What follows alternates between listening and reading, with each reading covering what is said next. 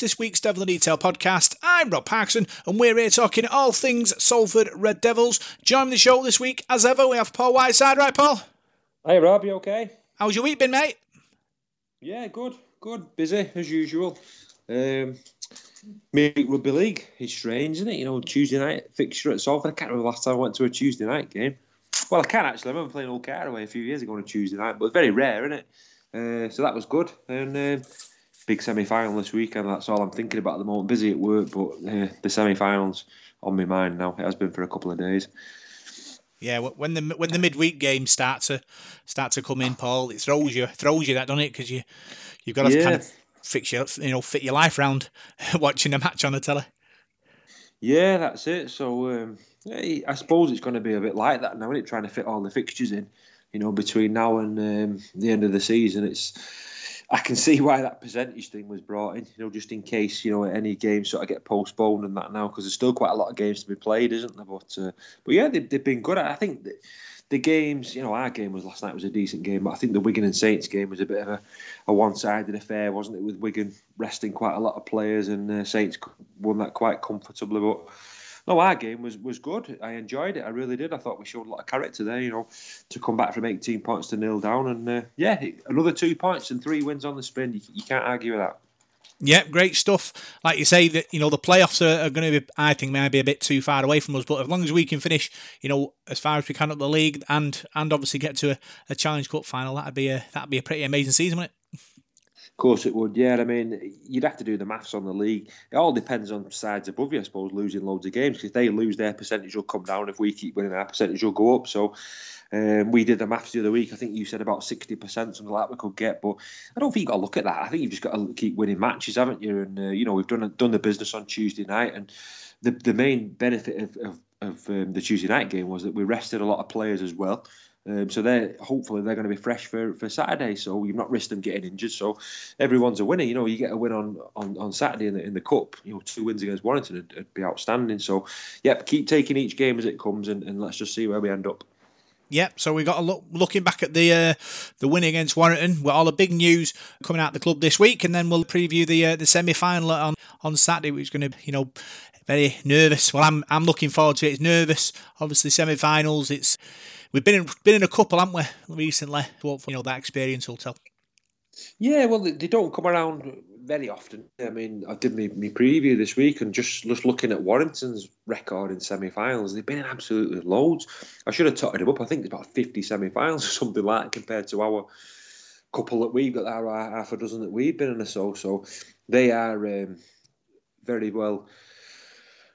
What's the word I'm looking for? Very um, very used to, for, want of a better word, uh, playing in these big cup games, aren't they? They've uh, they've been in a lot of uh, semi-finals. They've played at Wembley quite a lot of time since the, you know the new Wembley was was built. They've been there on a number of occasions, so they're used to these big semi-finals. And uh, I'm just hoping that you know we, we played in a grand final last year, and I'm hoping that big game experience from us is going to stand us in good stead. But you know Warrington have, have, have had an abundance of these matches, haven't they? Yeah, I think they're they're drilled in it, aren't they? But you know we're we're new to it, but we're still can not not particularly sort of drilled in it. So we will we're still going to be able to, you know, feed on that excitement. I think a bit more than Warrington because, like you said, if Warrington have been in a few semis, they might sort of you know take the foot off the gas a little bit.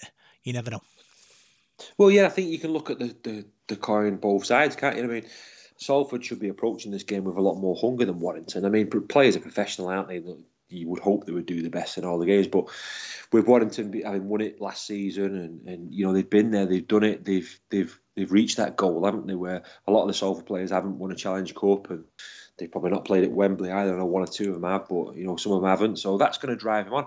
I know there's not going to be a crowd there at Wembley this year, but I've spoke to a few people in the week who, who, sort of disagreed with me really and said, "Oh well, it should be moved to the Challenge Cup to Headingley or wherever." But I think that's wrong. I think players deserve to, to have that day at Wembley. You know, there's there's players in our squad who, who played a long time and not played at Wembley, and this could be the only chance they get. I mean, whether it's in front of a crowd or not, it's still a proud day to walk out at Wembley and, and play in a Challenge Cup final. Whether there's 80,000 there or nobody there. So that's the way I look at it anyway. And I hope we've got that hunger and that win at all cost mentality on Saturday because we we definitely had it against Catalan Dragons, didn't we, in the quarterfinals? So um, I think we'll have it on Saturday in the semi. Yeah, it's, it's a showpiece occasion, isn't it, Paul? And you know, like I said, if even though there won't be any fans there, still people are gonna players are still gonna remember their their you know day out in the in at Wembley and and and playing it you know in the cup final. I remember I scored two goals in cup final when I was at school, and I still talk about it now like I was you know the best player on the pitch. One three one. Uh, should have a nat trick really, but diving in last minute just skimmed off top of me. I just wasn't tall enough. I was about half an inch taller. I'd have, I'd have met him before it would have been 3 1. I'd have, I'd, have, I'd have scored a hat trick in the, in the final, but it wasn't meant to be. We still won, but never mind. One of them things. Well, that's it. But, but you remember things, don't you? And uh, like, I think if I was a player going to the, the final this Saturday, I'd want to win it for the supporters who, who can't be there, and your name would go down in history, wouldn't it? You know, you win a Challenge Cup final with Salford, you're going to be remembered forever, aren't you? Know, I think you win a Challenge Cup with anybody. You know, it's it's a special special thing, isn't it? So I don't. I think the, the players will probably have that on their mind about there being an empty stadium at the final, but I don't know. It's still a really prestigious trophy. It's going to be live on the telly. Millions of people will be watching it, and uh, they'll want to go there and play well. But we've got a massive semi-final to to get through first before we can even think about that. So, uh, you know, let's let's have it right. Well, we'll probably talk about Warrington in the preview afterwards. But they've got some special players. They're the cup holders. Um, they've apart from us beating them on, on Tuesday night, they were they were beating about eight games. So they're the farm side, aren't they, in the country? So they're they're going to take some beating. They are. They are, Paul, but we beat we beat them on uh, on Tuesday, and we'll talk about that now. You're listening to Devil in the Detail, and this is your big match review.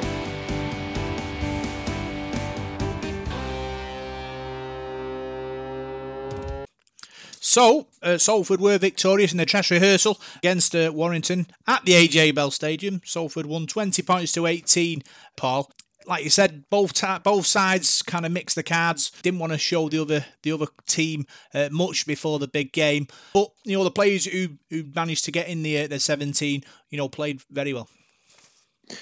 They did. I, I don't think we learned anything about uh, uh, the, the, the, Saturday game, to be honest with you. I don't think there's many players in that Warrington side that played on Tuesday night that will play on Saturday. I mean, Danny Walker, the young hooker, could possibly be in the squad. I know he's he's you know, more or less in the first team. Quite a lot, very good players as well. Uh, the rest of the Warrington youngsters, uh, I'm not too sure if any of those are like fringe players, but it was a totally different side. So you, you can't really measure measure Saturday. I mean, I know you said it was dress rehearsal. It is in, in sort of name of the club, but we didn't really learn anything about Warrington in that game. And it was it was a good chance for for our fringe players and, and, and, youngsters to to shine, and I thought they did. Lewis Roberts came in on the wing. You know, he's a really young kid, and he came in and did not look out of place whatsoever. You, you had Ollie Ashall Bott who came in, looked safe as houses under the eyeball, apart from one occasion where he where he coughed one up. But other than that, you know, for a, such a lightweight player that he is, he's, he's really quick and, an exciting lad to watch. And I thought Tom Gilmore was was good. And um, yeah, I thought the players who came in did did a good job, and um, like you said, was an awful lot of Salford players missing there who've who've benefited from that rest uh, rest for Saturday. Yeah, Lee Mossop returned, Ryan Lannon returned as well, and you know them coming back from injury gives them a game in the tank ahead of the, the semi final and also the game to come. Because obviously, being out for a, a period, it, it takes a bit out of your legs, so it's good for them to get another another game uh, before the next few games to come. Yeah, well, Lee Mossop's not played played much at all, has he? Uh, I can't, I couldn't, I couldn't remember the last time he played, but this this season he's he's missed quite a few games, hasn't it, with the uh, niggling injuries and things like that. Perhaps he's at that sort of stage of his career now. But I did hear somebody say to me about his interview. I've not seen his interview from, from last night, but I, I did believe he said uh, that he's going to play be playing. He's fit to play on Saturday in the semi final. That's good news because I thought he'd run really well in the Tuesday night game. He he took a lot of stopping. It was taking three or four men to put him down. He's a very powerful player and he's our captain as well. So you're going to want him in the side. Good to see Ryan Lannon back in the team. I thought Elliot Kear was excellent. I mean, I'm impressed every time I see Elliot. I think he's a real good professional. Um, he's probably not first choice at, at, Salford, which is not not saying he's not a good player because I, I I think he is. I thought he did really well. He scored a real clever try you know, he, he works really well with with um, Rhys Williams. The two of them seem to have a really good understanding together. Every time they play together, the, the, their edge is always really solid and plays well. So I was impressed with him as well. Uh, Chris Atkin was good. He was busy. Um, Connor Jones was in the side. We've not seen much of him this season. So, so yeah, it was it was different. It was a different sort of game. I thought we showed a lot of character there to, to come back in that second half. Yeah, I, I I think the game against Warrington on Tuesday it was a game historically that we usually lose because we, we've come up against teams like uh, Warrington. I remember we played a, a, a Wigan side full of kids on a few years ago, and we got beat that day, and we were awful. And I, 18 nil down, I was thinking, here we go. But boys, you know, knuckled down, didn't they? They switched back on, and it was good. It was good. It shows, I think, Paul, how far we've come on the field. That the players are able to sort of find a way of winning, which is good. And, and I think it's great moving forward that they've, they've started developing that kind of habit because in obviously bigger games to come, in semi-finals and and you know playoffs games in the in the future if you've got that habit in the in the bank it's only going to be a good thing yeah, I think so. I mean, the first half was a bit of a mixed bag. I know we had quite a lot of ball early doors, and our attack did look a bit rusty, and that's to be expected. You've got two guys playing together in Atkin and Gilmore who've never played together before, as far as I know, certainly not at Salford. So you were playing with a, new halfback pair, and it did take us a bit of a while to stamp our authority on the game. And I thought Warrington grew in confidence after they scored that first try, and uh, they did well. They, they, they scored some tries and, and, and, got in the lead. But that try we, we scored just before half time, we needed that. I think that put us back in the game. That right on half time, 12, 12 6, I think it was, wasn't it? Uh, was it 18, 18 6, sorry. Um, was it 18 6 at half time? Yeah, 18 6 at half time. Yeah, Williams just sorry, in yeah. the corner. 18 0 went uh, scored. With about two minutes yeah, before half time right. was a scorer. Yeah, so that, that try was important. That try was really important. It, did seem to be, be a bit of a momentum swing then in, in, in the game because we scored early doors in the second half, didn't we? And uh, through, through Kear, so yeah, it was it was a funny game to, to watch. Really, I, I felt a bit sorry for the Warrington young players and the fact that probably a lot of those players have not played for six months or so since the reserve league finished. So perhaps there was a bit of um, you know, sort of match fitness caught up with them there in the last 20 minutes of the game because we did seem to finish the game a lot stronger than they did. Yeah, I, I, I agree with that. But I I think at half time, obviously, Ian Watson's had that had that team talk with, with the players, Paul, and you know he's probably said to him, look, you know we we've got a semi final to, to play. We we need you know a, a better performance moving into that. And I thought the players used all their experience in that second half. Yeah, Warrington had a young side. Sky kept telling us every 30 seconds that they were a young team and, and you know, they were playing out of the skin. But Salford showed how good a team they are now by you know not not conceding, not you know folding under that pressure uh, of playing a, a, a, younger side and an, an inexperienced side. Because everyone thought Salford would go in and, and steamrolling, but you know I, I thought second half you know they switched on, they they, they played the percentages. The, you know the the percentage you know completion rate was was, was very good I, I thought in that second half. And and that Warrington side because they're young and, and, and, and they're inexperienced, just ran out of gas. But Salford, I, the players, I felt knew that would was coming and they didn't seem to panic. They didn't seem to start rushing passes and, and you know trying to make things happen. They knew that that they had Warrington where they needed them and and they scored at the right times and and they used that you know big game experience to get us over the line.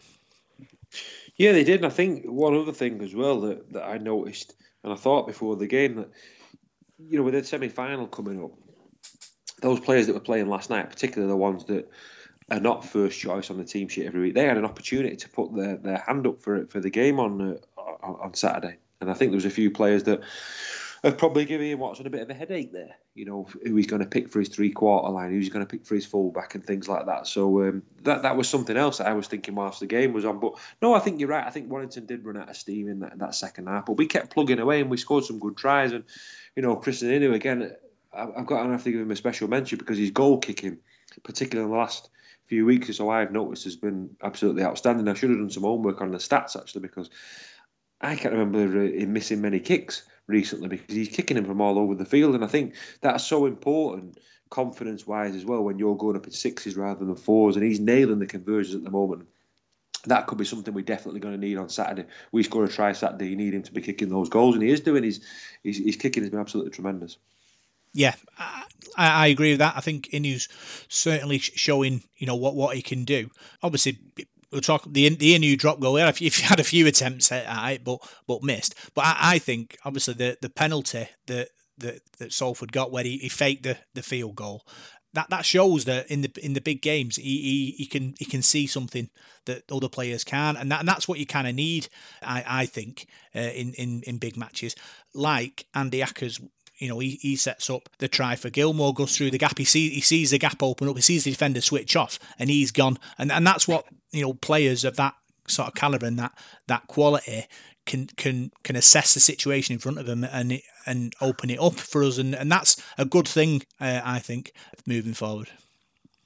Yeah, definitely. I think Andy Ackers has been uh, been a bit of a gem, really. I think Ian Watson's, you know, gone out there and signed a player of real quality, and perhaps a player that was going under the radar a bit, really, because I don't know what other clubs were interested in Andy when he became available. But he he really impressed me last night. I mean, I'm not for one minute having a go at Connor Jones. He's an inexperienced at the sort of Super League level, but when Andy came on, he showed us up, and we looked a better side. You know, with that pace around the ruck, he's really quick, and um, you know he probably won't be able to play on Saturday because he's cup tied, isn't he? So we're going to miss him on Saturday because he's impressed me every time he's played, and you know he's only going to get better as well. He's not played that many games for us yet, so he's going to get better. He's so sharp. His distribution really good as well, and he had another good game last night. And as I said, when he came on he sort of gave us that momentum to take the game away from Warrington. Yeah, I think it was that, and I think it was also experience of everybody. You know, the the older, experienced players in in the, in the side just, just knew what what they had to do in that second half because it, it was a real banana skin for, for me that that game. We had nothing sort of nothing to, to win uh, you know, if, if we if we do end up winning, it's always so you know Warrington's a, a young side, and you know that they've, they've they've shown what rugby league is going to be like in ten years' time. So, you know, for for us to sort of manage it, you know, Ian Watson talks about game management, doesn't it? And I thought in that second half, that's that's what it was. You know, we, we, we switched on and we, we managed to you know find a find a way winning, and that's that's the important thing really. You know, moving forward, especially these big games to come. Thanks for your three word match reports, man of the matches. I said game usual lose, uh, Elliot Kear. That was who was my man of the match. Dave uh, Walling, we were poor Inu. I, I know Dave, and he's a he's a good lad, Dave. I don't think we I don't think we were poor. I really don't. I, I just I just thought we you know we, we just need a bit of time to, to, tick, and, and we managed that in the second half. I thought there was patches in the first half where we was poor. I understand where he's coming from there. Um, sometimes it is difficult when you're playing against different sides and you know younger players who are enthusiastic and things like that. They were pretty quick as well, Warrington. You know the, the young side there. There was plenty of pace in there, um, and it takes time to adjust, doesn't it? As I said before, you can have all the individual players you want. You can have the, the best pack in the world, but if you've not got the halfbacks that are going to steer you around the pitch, you might as well go home. And we've seen that in Super League with some clubs who who struggled. They've had all the superstars, but because they've not got that six and seven right, you're never going to get anywhere. And I think in that first half with um, with Gilmore and, and Atkin, we wasn't quite at our best because they weren't reading each other's game. I think as the game went on, they started to understand each other a bit more. As I said before, Andy Ackers came on and, and and that's how, how the game went. So yeah, there was there was time in the game where I thought we looked very blunt on attack. I thought we was pretty poor. We get held up over the line a few times. Our last tackle plays were a bit dodgy, but you know eventually we we, we, we cracked we cracked Warrington, didn't we? Which is you know what we wanted to do. And I came away from the game thinking that I saw what people were putting on social media about what Sky had said, and they were biased to Warrington, this, that, and the other. But I had a little chuckle to myself because I thought we could have played St Helens tonight and beat St Helens and, and all the champion players they've got, and we'd have got two points for the win. We've just beat a Warrington kids team, and we've got two points for the win. So it doesn't matter whether you play in Australia or Warrington's under 20s or whatever, you still get two points for that win. So it's fish and chip paper. That that game will go down in the record books as Salford have, have beaten Warrington. So people can can go on all they all they want. That, the main thing is we won the match, and and that, that's all I was bothered about. Yeah. Um, Wondrous Warrington, that's what your mate Roy Ellaby said. Uh, his man of the match was uh, Krisnan Inu. Uh, David Deakin stuck at it, Inu. Uh, Patrick Conley ground it out. Uh, man of the match, Lewis Roberts. Um, John Waite, disjointed and sloppy. Uh, Burke, Tony, Tori Amani, offside, offside, offside. Malcolm Blee's uh, Sky commentary bias. Yeah, it, Sky commentary. I think I think they've obviously they wanted a story of, of Warrington's, you know, academy setup being that good they could beat a Super League side, and unfortunately, Salford didn't read the script, which is which is great because obviously that's what Salford's all about. It's all about upsetting the the, the big boys and being the underdog. Yeah, yeah. I'm not one for slagging off commentary and things like that uh, because I'm quite a chilled out person. But excuse me, I've noticed Sky this season. I, I've not been a big fan of it when I've watched it. Their, their coverage. I don't know. I think uh, from what I'm hearing last night, it was quite knockabout, and they were saying, "Oh, give Warrington a try when it's a forward pass because somebody making the debut." And I think that's a bit disrespectful to Salford. That I mean, if you're a commentary team and you should be impartial. I mean, when I'm doing my reports and that, yeah, I'm a I'm Salford through and through, but I'm never that biased where I'll slag a team off. You know, I, I respect teams and I respected Warrington last night. And I mean, I think I said it on my report. I think last night to me a draw would have been a fair result. I think we was pretty fortunate to, to get the win. But um, no, I've, I've not been that impressed. And I don't want to slag that Jon Wells off, but I don't see how he can work on Sky when he's like the director of rugby at Castleford. Is that not sort of a conflict of interest? Because the other week we played Cass on Sky, and Jon Wells is summarising it, and he works from. Can you imagine Ian Blease doing that for Sky? I can't. So, uh, so no, not that I'm slagging Sky off. Yeah, they, they, they pay a lot of money out for the games, but I do prefer the coverage that the BBC do. I think at the moment, I've, I've enjoyed it more. Yeah, a lot of people are sort of asking about Eddie and Stevo and trying to get them back, but I think commentary it's a it's it's a weird thing. It's a difficult thing. I, I think it's finding that sort of balance. Obviously, yeah. Some sometimes they do all the to, over the top with certain teams, but you know, we we we're building a you know a culture. We're building a, a thing at this club, and you know, you're hoping that Sky will take notice and and we'll we'll be sort of sort of inserted into into that sort of agenda onto the, the screens and you know they'll be promoting us like they do promote the likes of Castleford and, and Warrington if we continue this upward curve you know for the next five four five six years yeah, just just going back to what you said there about Eddie and Steve. I mean, Eddie and Steve used to get an awful lot of stick, didn't they, when they was there? And I always liked them. I always thought they were great. I mean, I've met Mike Stephenson a couple of times, and he's a lovely fella, great player as well, um, and very knowledgeable about the game. And Eddie Hemmings was another one. I always thought Eddie Hemmings' commentary was really good. I know, I know he's a bit daft sometimes, but the, the sort of the chemistry that they had between them two, they used to make me laugh. I thought it was really funny, and I think now they're not doing it.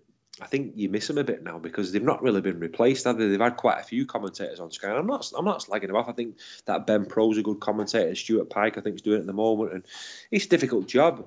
Um, and I think sometimes you, your expectations are high because you've had two guys on there who've been doing it for what twenty odd years, Eddie and Steve, or want this. So um, perhaps it's just taking a bit of time for us to, to adjust to to the new people and what have you. But I don't know. I think the the coverage could be a bit better sometimes, but you know they still do a good job, don't they? And I probably couldn't do a, a job as good as them. So, uh, so yeah. But um, yeah, bring Eddie and Steve over. I miss them too. yeah, I think it's just about painting a picture in it. I think, and you know, yeah, we, we, like you said, we we were used to Eddie and Steve and the manner mannerisms and you know what they said, and you know, I suppose new blood has to come, done it, and you know, we'll be you know, be ten years, maybe ten years down the line, we'll be we'll be looking at the these lot coming in now, Stuart Pyke and all, all the, the new blood coming through, and, and saying the same kind of things that we did with Eddie and Steve. You never know. Yeah, that's it. Yeah, I mean, there's an awful lot of good good guys on the BBC. I mean, um, Matt Newsom, I think he's a fantastic commentator you know, he does. A, I listen to a lot of. I don't have Sky, so I don't always watch the matches on Sky, but I do put Radio Five live extra in the week on my telly and listen to the commentary on there because Dave Woods is on, Matt Newsom's on, and I think their their stuff's brilliant. I've been listening to a lot of Dave Woods' podcasts recently as well, and some really good stuff on the BBC. So uh, not that I'm biased to the BBC, but Trevor Hunt, Jack Deere, Phil Kinsella, they all do do a great job. So there's loads of good commentators out there, and the the coverage is, is really good. Local radio, and that I think is great. Yeah, I, I think you find sort of the, the, old school ones. It's more um, there's more emotion in it, you know, rather than the modern commentators. There's more sort of stats uh, and and sort of descriptions of you know how many times they've scored and how many games have appeared in. When sometimes when something magical happens, you just sometimes have to say nothing just for the people at home watching, just to take it in. But that's just my two pennies worth. I'm trying, I try my best to do a bit of both, really, but see how it goes. No, I think you're doing okay, mate. You're doing all right. I mean, it's been a shame we've not been, we've not been able to do any games for a while, have we? But we'll, I'm sure we'll get back into it soon, and uh, once we can start going back to the games full time. Yeah. Stats. Looking at the meters, Paul. You know, I've always said that you know if you get a lot of players over 100 meters, you're doing really, really well. And we were we were very, very good against Warrington. Oliver Ashall-Bott 108, Andy Ackers 85, Rhys Williams 151, Elliot Kear 141, Lee Mossop 89, Greenwood 114, Pauli Pauli 120, uh, Krisnan Inu 129s, and Sebastine Ikahihifo 130. So we certainly had momentum. You can you can see that. Yeah, I think we did. You know, uh, Rhys Williams is he's pretty good every week, isn't he? You know, for uh, for making the meters. He does. He works really hard. He comes in a lot looking for work as well off his off his wing, taking the ball up. You know, giving the forwards a bit of a breather. So, uh, as I've said a number of times on the podcast, I think he's been one of the signings of the season. You know, terrific, terrific player.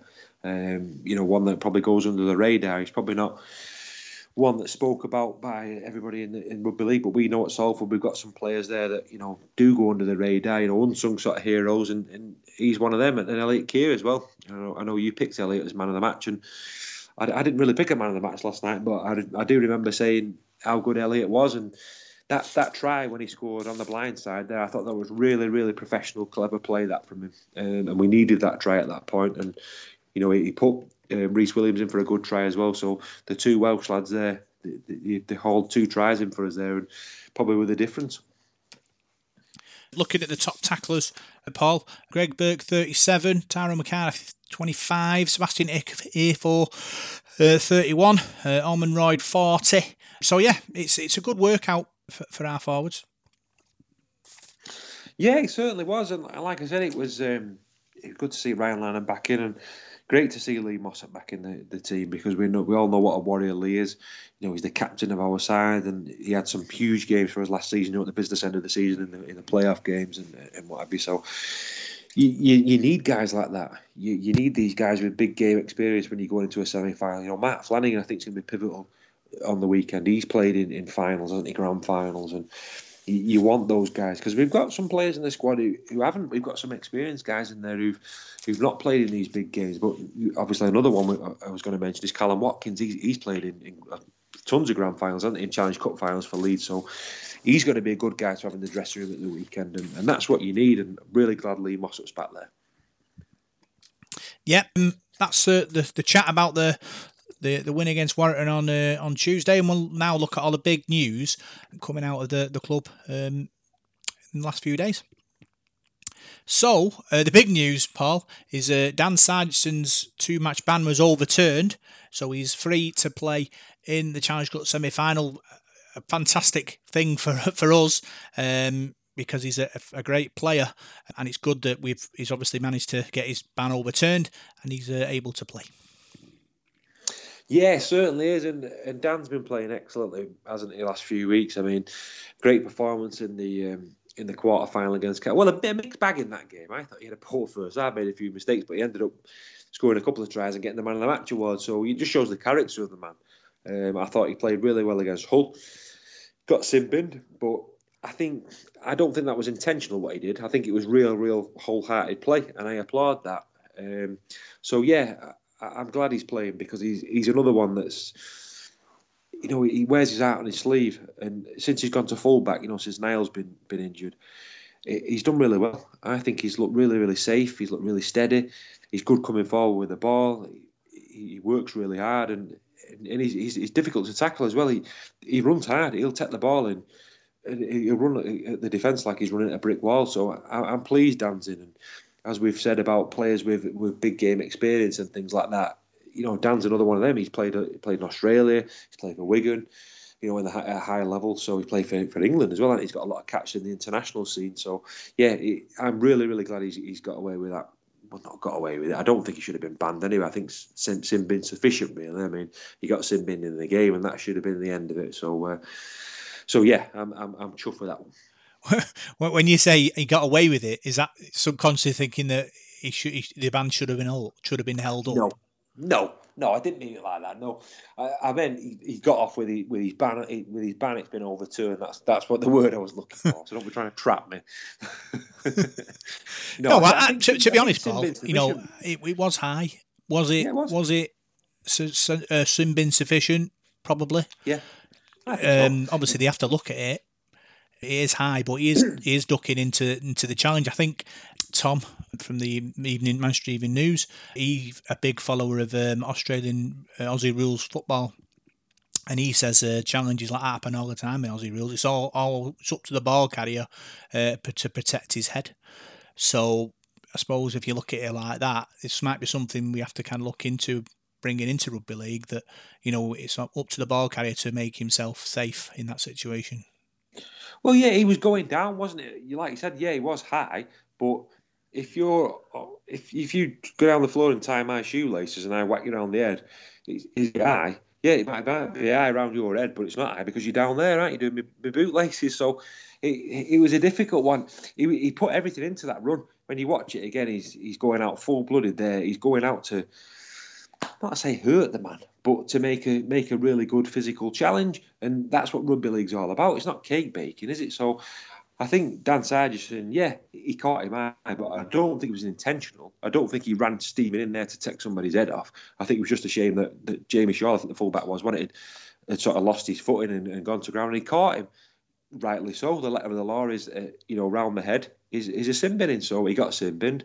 End of story. I don't see why he should be banned for two games as well on it. I, I, I didn't get where that where that had come from. I mean, he's not a malicious player. He's not got like a a really bad record with the judiciary where he's getting sin bin and sent off every week. So I think sometimes a bit of common sense needs to come in with these people who who do the disciplinary panel. And um, yeah, it's like the, the Luke Yates one.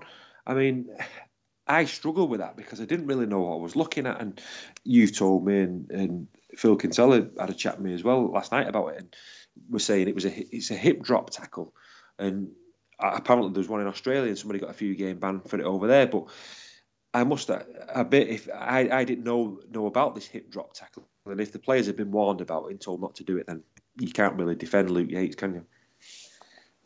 Yeah, I can see why Luke Luke Yates got the ban because the way I look at it is, it's kind of like when you're on a swing and you you have to you start your swinging momentum.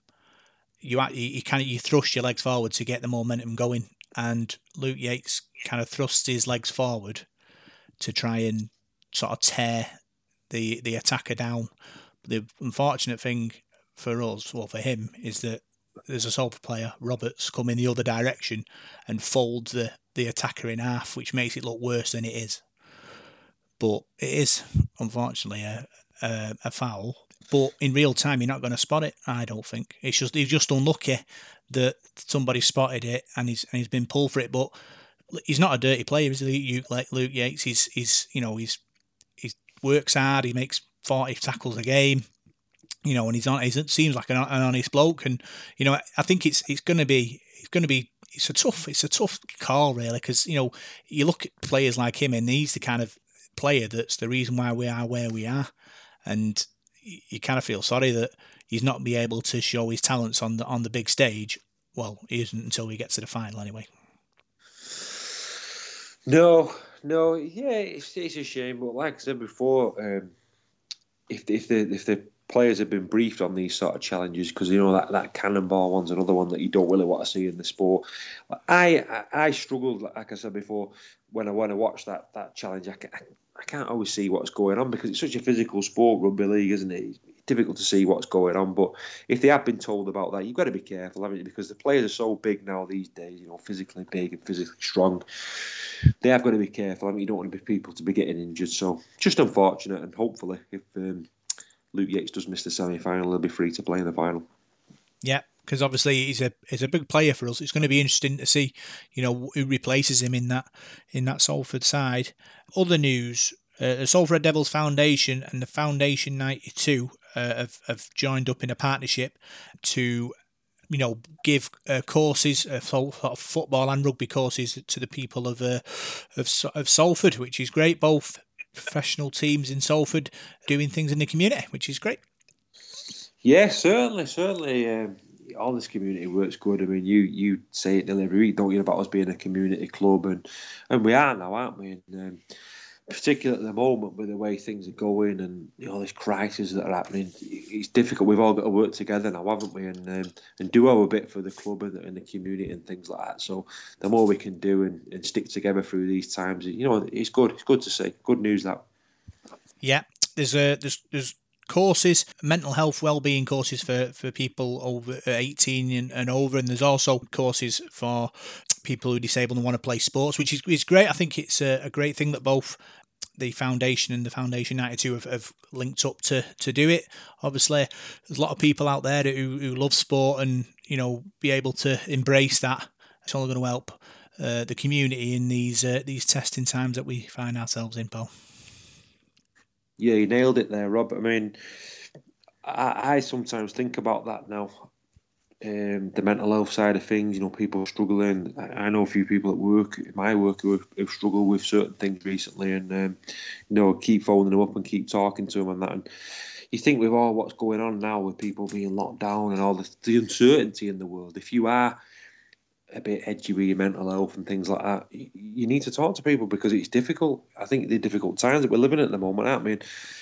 You know, some certain people that are stronger than others, aren't they? You know, some people that they seem to be able to just live through anything, don't they, and just crack on. And um, you know, some of us don't. And yeah, the, the, the help you can get in the, the, community if they can work together like that, I think that that's great because it's a testing time for everybody, and uh, you know we've all got to stick together. Yeah, other news: the big draw took place. It's about the sponsors, all the businesses who wanted to get involved, uh, and the winners were Pace Logistics, who are a transport and warehousing uh, company which is great. Obviously, you know that they've they'll be uh, enjoying a, a very good uh, package that the club have put together. Yeah, certainly. It's, uh, it's been quite exciting that, that that draw would be. I didn't realise it was today, but I think a lot of local businesses have got involved in that, and it's it's great to see. As we've been saying before, with all the uncertainty what's going on, we don't even know next season whether support is going to be at to go, do we? So sponsorship and, and, and people like that, and you know the people who put money into the club because there is there's a lot of people local businesses and I can think of quite a few supporters that have businesses and, and, and put you know significant amounts of money into the to the, the club, which is which is great and which is what we're going to need. So uh, so yeah, it was uh, pleasing to see people enter that draw and um, and yeah, it's, it's another good news news story that Rob. Yeah, and also Mawson Group's uh, going to be displayed on the front of the Salford shirts in 2021. They've uh, done a great job. Obviously, a local company, you know, worldwide as well. Being uh, being on the the shirts benefits both us and them. It certainly does, and, and they're quite a well known company now, aren't they? You know, they've been involved in, in other sports as well, in rugby union, boxing, and things like that. So, so yeah, to have you know to be in, in a partnership with them, I think it's it's a good coup for the club, and, and it works both ways, doesn't it? So, I'm, I'm glad that they're going to be on board for 2021. You would think that 2021 is probably going to be a tough test for a lot, a lot of rugby league clubs, but if you've got a stable sponsor there and, and people behind you, that's a, that's a good good start. Yeah, and uh, another another news as well, uh, Paul. Cardiff Bay Rugby have recognised two Salford uh, greats, Gus Risman and uh, Colin Dixon. They're going to be part of artwork in the area, um, celebrating sort of sport in, in that area. And I think it's great that you know two players of our of our sort of club get you know get they get that recognition. Two great players of the club, yeah. Mm. My dad told me about this story today, and um, you know Colin Dixon's my dad's all-time favourite rugby league player. He never stops talking about him. I know Colin passed away a number of years ago now, and he, my dad still talks about him all the time. And you know, magnificent player, I believe, from what I've read and, and, and my dad's stories. And obviously, Gus Risman was a a long time before um, my dad was born. You know, the 1938 Challenge Cup and, and things like that. You know, what a fantastic player he was in that side in the 30s for Salford. And you know, let's have it right. If you if you read your history and, and you know your history of the club we was pioneers back then in the 30s. You know the, the, the trophies that we won and really led the sport. So two fantastic players. It's just a shame that there's not a lot of footage about uh, of, those, of those games. I mean, I think you, you, can still watch the '69 final and see Colin Dixon, you know, marauding down the pitch in, in, the 1938 final as well. So, yeah, two great players, and I, I, think that's great for, for Welsh Rugby League as well. You know, we've got a, a real connection with, with, with, Wales, haven't we? And you know, like some Maurice Richards and um, David Watkins and people. There's been so many, hasn't there? You know, Ian Watson played for played a lot of games for Wales, and I think he's uh, isn't he one of the all-time appearance holders for, for Wales? So we've got a real links with uh, with the country of Wales in, in rugby league in Salford. Yeah, it's that Wales is a really real rugby country in it.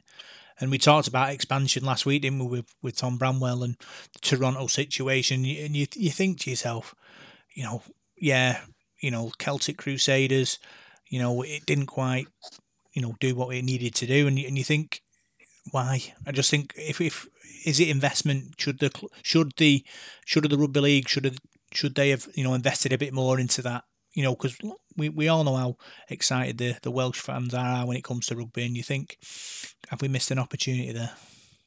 Well, it's a, it's a, it's a big question that Rob. I mean, you're talking about rugby in Wales. It's mainly rugby union.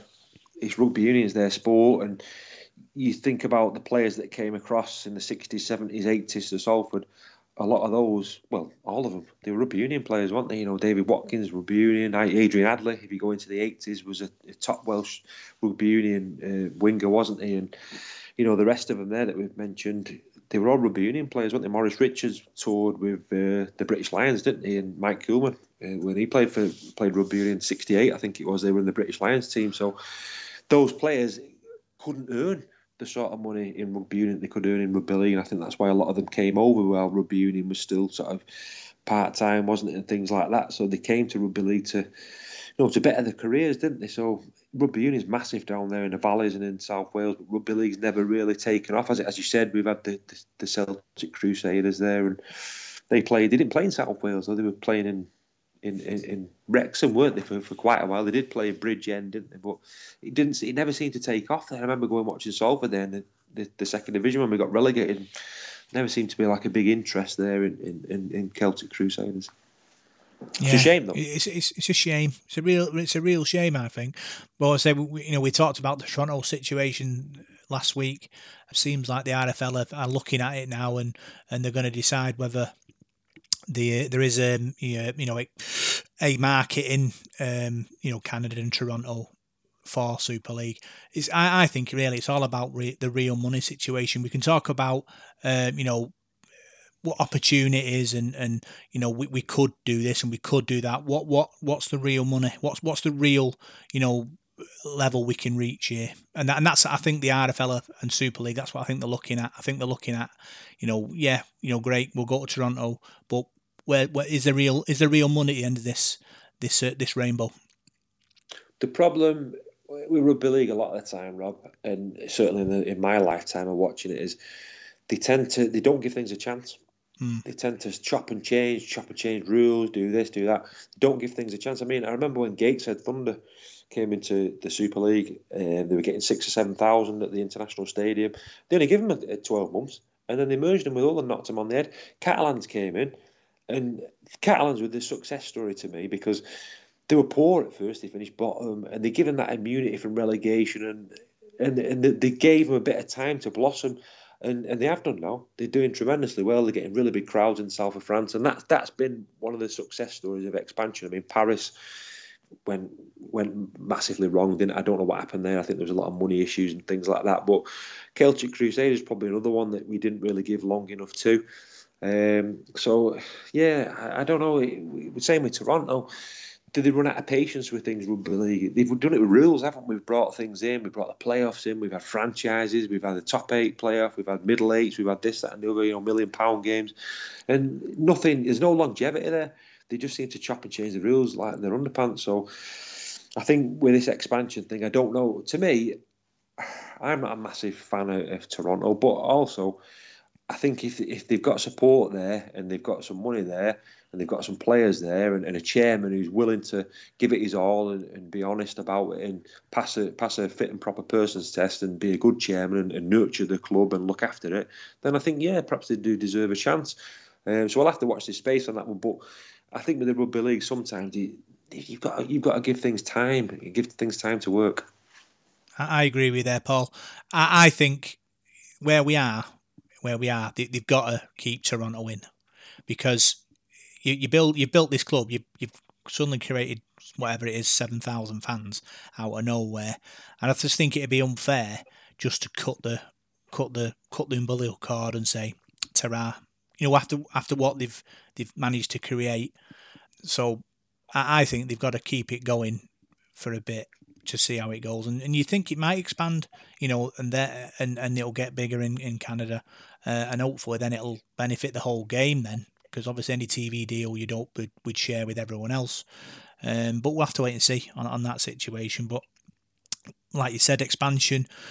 Yeah, Paris didn't quite work out, but Catalan did. And then they talk about Toulouse, you know, possibly coming in, you know, and having that second team in France, you know, might give you that sort of derby feel. Um, something else to sell the game on uh, to the people at home watching on the telly and the people in France who are going to be watching it on the terrace. And it's going to expand the game even more in it. So you're just hoping that that they, they expand the game, but obviously look after look after everyone else at the same time. Yeah, I think I think Toulouse with that argument with Toulouse, I think it's up to Toulouse now to gain promotion. They're in the championship now, and I don't think they should be parachuted into Super League. I think that's up to them now to earn the right to play in Super League because they've got some big players there. They've got a good squad. They're getting decent crowds. I mean, it's a shame this season, obviously, because their season's been sort of scrapped. But in 2021, I think they'll be one of the favourites for promotion, along with Leigh and Featherstone and a few other sides. York City Knights have very impressed with them recently. Some of the signings they're making, you know, Adam Cuthbertson's going there. They've got Danny Kirmond. They've made some really exciting signings for 2021. They've got a new stadium there, and where they're playing at that sort of side of Yorkshire, the York end. They've got quite um, quite a big pool of, of support to pick from. Really. They're not sort of in the the, the rhubarb triangle like Wakefield, Featherstone, and Castleford, and Leeds and, and Bradford. They, they're out there on their own, so I think they're going to do well next season. But yeah, Toulouse, I think yeah, the ball's in their court now. They've got to go for it and, and, go for promotion. I'd love to see another French side in the Super League. I think it'd be great, but don't think they should be parachuted in. I think they should they should earn that promotion now, and that championship should be it should be an excellent competition next year. The rhubarb triangle is that is that a thing? Yeah, it's um, Castleford, Wakefield, and Featherstone, the rhubarb triangle. Yeah, you never heard that before? no, never heard that in my life. They have their own radio station, Rhubarb Radio, don't they? Oh, and something new every day. Yeah, you didn't know that, did you? Nope. so, um, yeah, so that's all the all the big news this week, and now, Paul, we'll look forward to the uh, the semi final and uh, Salford's aim to get to the uh, the Challenge Cup final. It's time for the Devil of the Details Big Match Preview.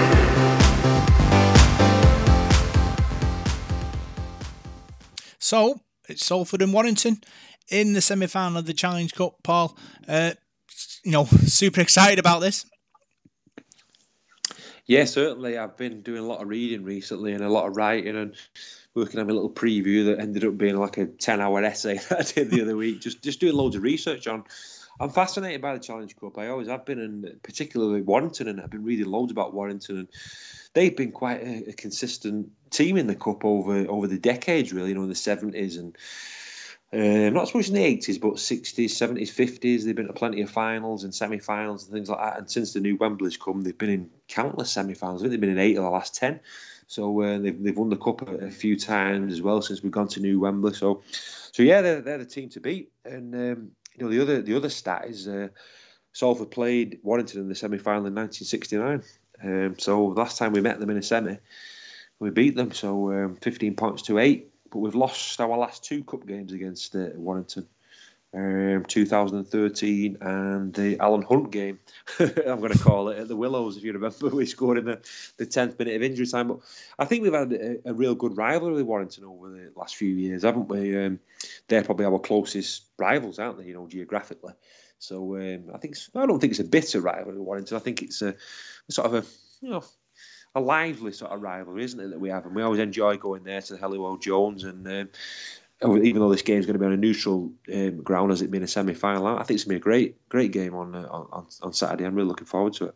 Yeah, I think obviously after Swinton's sort of demise, Warrington became our kind of derby game, didn't they? That and Leigh, but obviously Warrington have Widnes and Widnes and Warrington they look at each other as their main rivals, and we just look on like on the outside, you know, wishing it was us really. Yeah, certainly. I mean, I'd love uh, Swinton to, to come back up one day and, and, and, and get that rivalry back with us. I mean, we'll have to see what happens there. Um, there's obviously a lot of work to be done for them at the moment where they are, but got a good coaching shoot. So fingers crossed they can come back one day.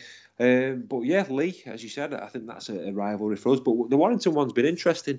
You know, there's a lot of players who, who've gone between the two clubs over the years as well and, and played for both. And we've had quite a lot of players from that neck of the woods, the Warrington sort of area. So yeah, I, I always think Warrington are a bit like us, a bit like us with, with more money.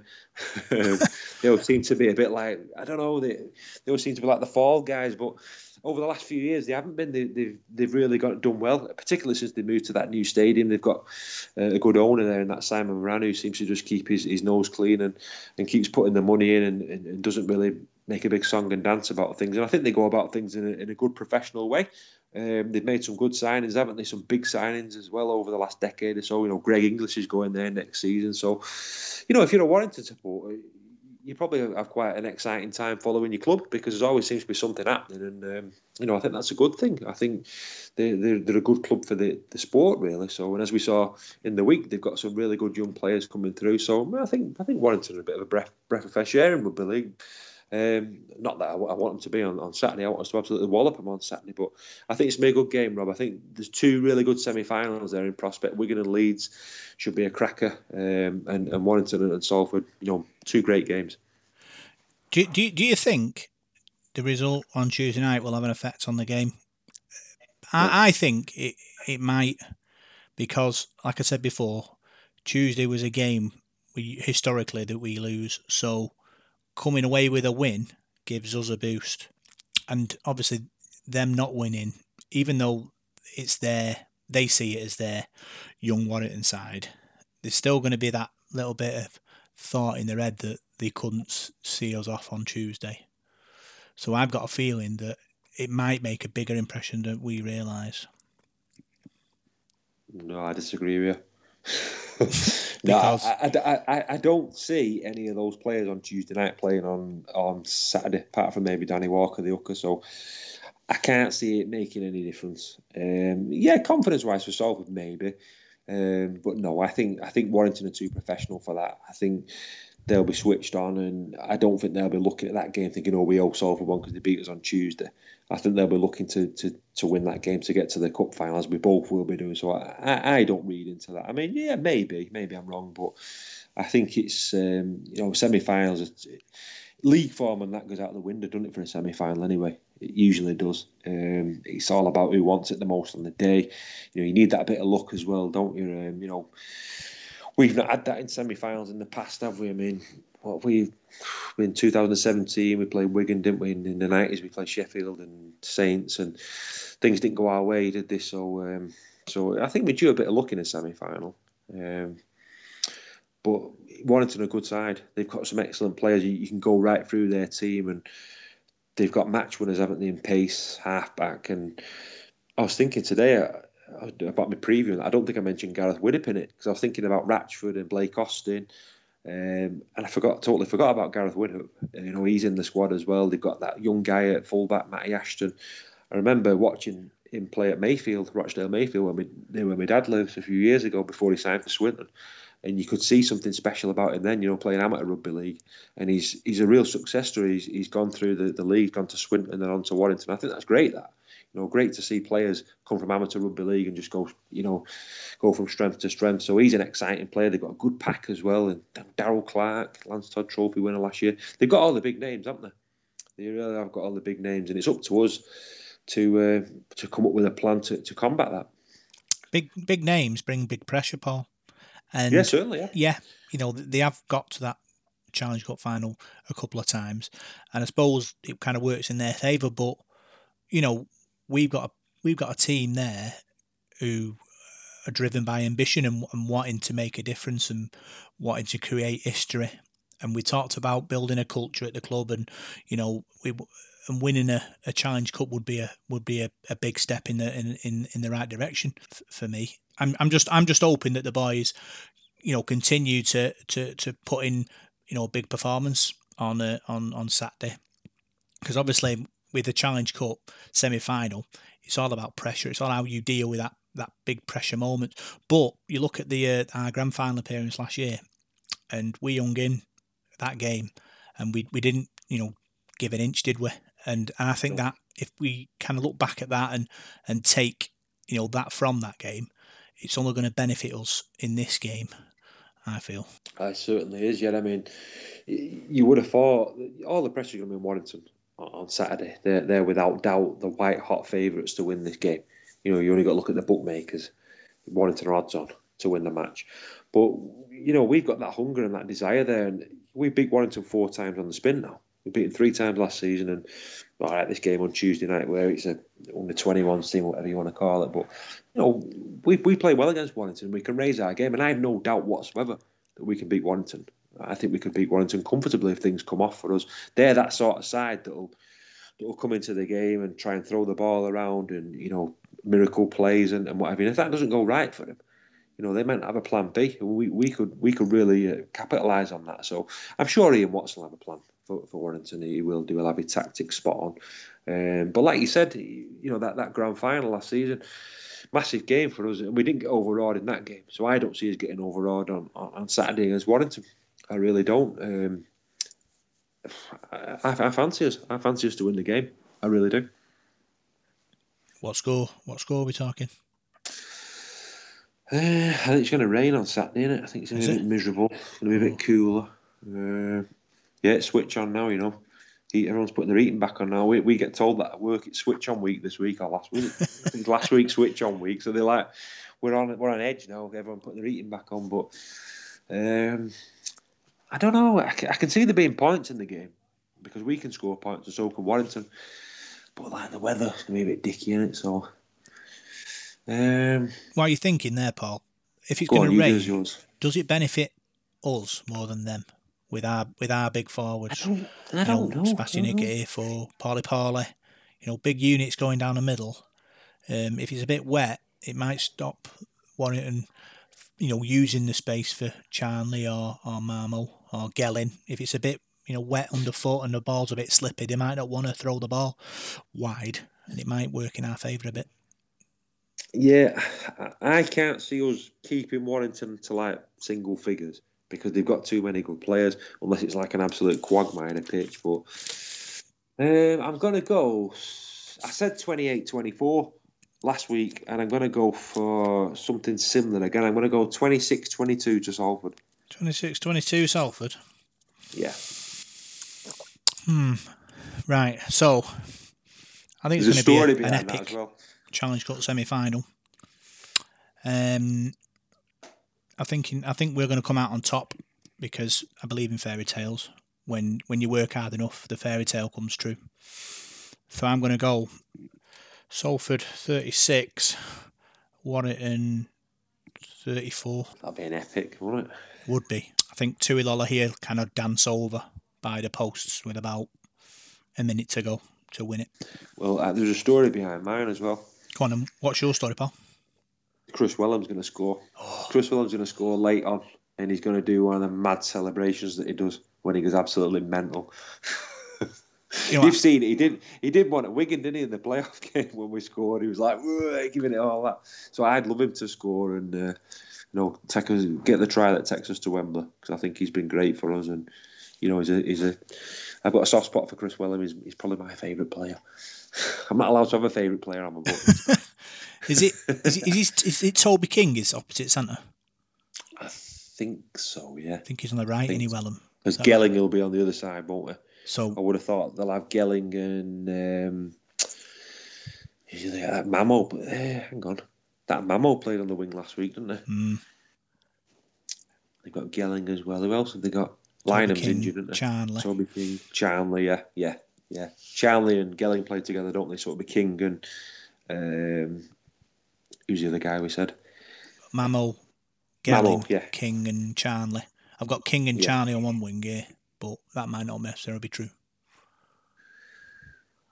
I thought Anyway. Charnley and Gelling played alongside each other. I might be wrong though.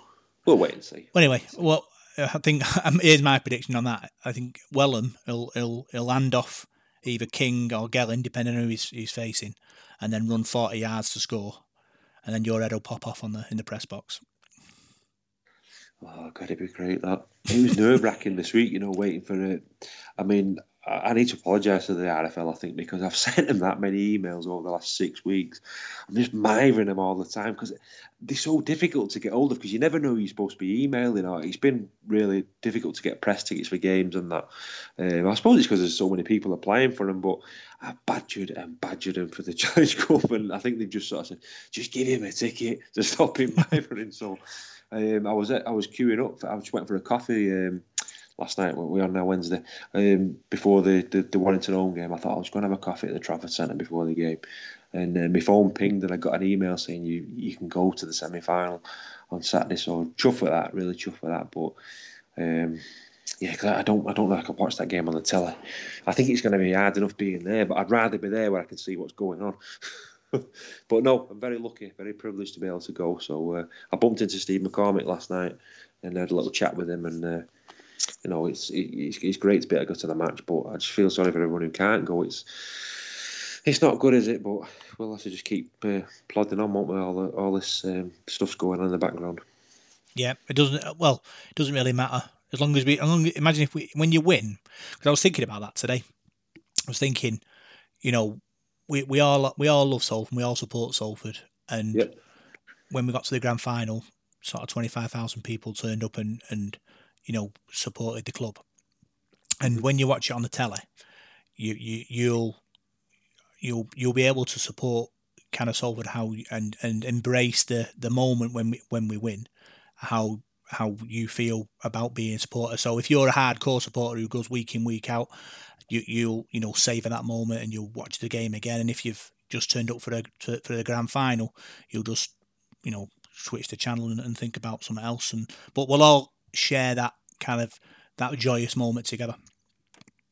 Of course we will, uh, Robin, and I think I just can't wait till everyone can start going again because I miss seeing people, you know, at the games, and he's a big part of your life, isn't it? I was talking to James Oscarson the, the other day, and he's a good mate of mine, and I've missed him. I've not seen him for ages, and you know, you take for granted when you see each other at the game, and you have a chat, and you shake hands, and, and this, that, and the other. So, I've missed it. I really haven't. I, I can't wait till we, we can start going again. And like you said, there, I understand what you mean there about about Saturday. People will, will they'll, they'll cherish that, and let's just hope we can can get to Wembley because I know it's going to be difficult. People not being able to go to the, the final and what have you, but I don't think you begrudge the the team. I want the team to do well and, and, and win every game, whether I can go or not. So we've only ever won this Challenge Cup once, and it was 82 years ago. So I think we we're desperate to get there and win something again, aren't we? And uh, you know this.